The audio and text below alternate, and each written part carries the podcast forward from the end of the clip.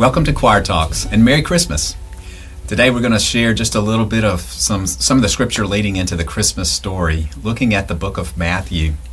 Matthew, one of the themes that goes through the Gospel of Matthew is that Jesus is the king. And so today we're going to look at the birth of a king. You know, if somebody just suddenly shows up in our country or any country claiming to be a king, uh, the public would immediately ask for proof. So Matthew starts his gospel trying to give proof that Jesus is the king. And he gives us three three proofs right off the bat. In fact, if you've ever started reading the book of Matthew, you might remember there's this long genealogy about Jesus here. But genealogy is important when establishing uh, a king, the line of a king, because um, being a king depends on having a royal bloodline, right? And so Matthew starts there, and he, he shows from Abraham all the way down to Jacob, which was Joseph's father, that there is a line uh, that, that gives us the kingly line that runs through the line of King David and shows that Jesus is the king. He gives us this human history uh, and then he also gives us a divine history by saying this and Jacob was the father of Joseph, the husband of Mary, and Mary was the mother of Jesus, called the Messiah. And then to, just to make sure that we get it, a couple verses later, he says, This is how the birth of Jesus the Messiah came about. His mother Mary was pledged to be married to Joseph, but before they came together, she was found to be pregnant through the Holy Spirit.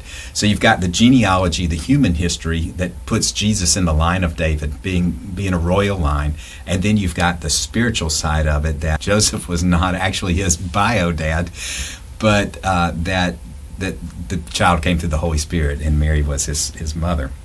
By the way, um, just a little thing to throw in. If you don't know this, this is cool. The word Jesus means Jehovah saves, which is certainly appropriate as the message of, of Christ Emmanuel comes to show that Jehovah saves. Proof number two that Jesus was the king was the worship from afar. Skipping ahead now to chapter 2, verse 1 says After Jesus was born in Bethlehem in Judea during the time of King Herod, Magi from the east came to Jerusalem. So here's this group of people coming because there's a birth of a king, these Magi. We don't really know anything about them. They came from the east, uh, and the people of Jerusalem were troubled by this. Most of the things in the Bible that came from the east represented God's judgment. And so they were nervous about this group of people coming. They were probably a large entourage of people. We always think by tradition that there were three wise men, but we don't know how many there were. There were three gifts, but probably a larger number of people, maybe even with military escort because the people of Jerusalem were troubled. But not only them, Herod the king was troubled. Now, if you don't know anything about Herod, he was a terrible, ruthless ruler. He killed his wife and brother because he suspected them of, of treason, and he would do anything to stay on his throne. So he was troubled when the wise men announced that there was a king to come. These wise men were probably wealthy, they were probably scholars. Um, who were they? Here's an interesting story. This is not, uh, this doesn't come from the Bible. This is a theory that people have. So I want to be clear to differentiate here.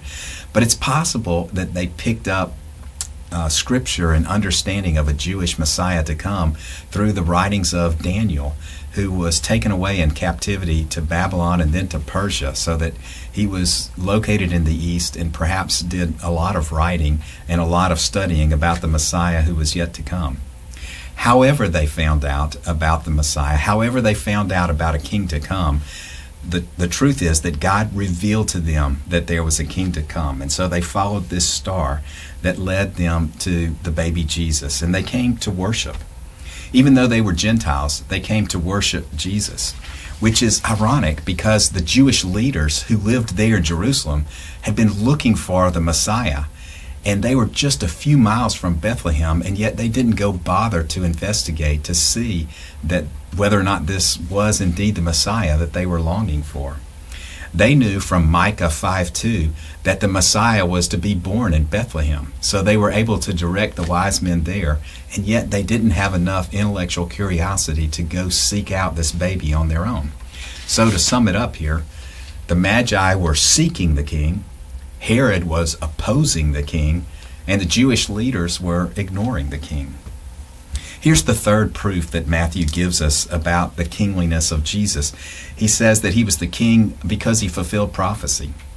Um, we've already mentioned from the first chapter that he was born of a virgin, and that fulfills the prophecy from Isaiah. And then we've mentioned just now that he was born in Bethlehem, which fulfills the prophet from Micah 5 2. Um, there's one more. Uh, later here in chapter 2, it goes into the escape to Egypt. Uh, and so it tells us that that Jesus, uh, that, that the Mary and Joseph were warned in a dream to flee Jer- Jerusalem because of Herod. Uh, as you know, Herod made a decree to kill all the, the young boys under the age of two. And so the, the Holy Family had to flee, and they went to Egypt. And that fulfilled the prophecy. In fact, this is what the Bible says. And so was fulfilled what the Lord had said through the prophet Out of Egypt I called my son. So here's another prophecy that is fulfilled here in the first two chapters that show us that, that the birth of Jesus was long expected and prophesied through the Holy Spirit, through, through the Father, uh, through these prophets. Um, reading on, it says when um, th- when Herod realized that he had been outwitted, he gave orders to kill the boys in Bethlehem and its vicinity, two years old and under. And then this was what was through the prophet said of Jeremiah: "A voice is heard in Ramah." Weeping in great mourning, Rachel weeping for her children and refusing to be comforted because they are no more. Now, this one took a little explanation. I had to do a little research on this. Um, Hosea is the one, the prophet that foresaw that Herod would ruthlessly kill all the babies in Bethlehem. Uh, and then it mentions Rachel. And so you remember that Rachel was the favorite wife of, of Jacob. And she died uh, giving birth to her second son, whom she named Benoni, which the Old Testament tells us the meaning of that name is son of sorrows. But after her death, Jesus renamed the baby to Benjamin which means son of my right hand. So, uh, Ramah, that is mentioned here in the prophecy, Ramah is the place where the captives were taken when they were taken from Jerusalem. They were taken there. Many of them were killed there.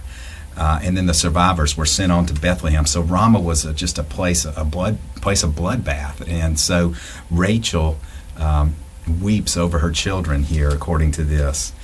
So the interesting thing, and the reason I'm trying to pull that in here, is that, that Jesus kind of bears both of the names that Rachel talked about. He was a man of sorrows, like Ben-Ami was the son of my sorrows. And yet the new name, Benjamin, meaning son of my right hand, now Jesus is the King of kings, seated at the right hand of the Father. Matthew goes into detail to help us to understand that Jesus was the King, that He is the King, that He was the long prophesied, looked for Messiah, who is the rightful heir to the throne of David and is now the King of Kings forever. Merry Christmas.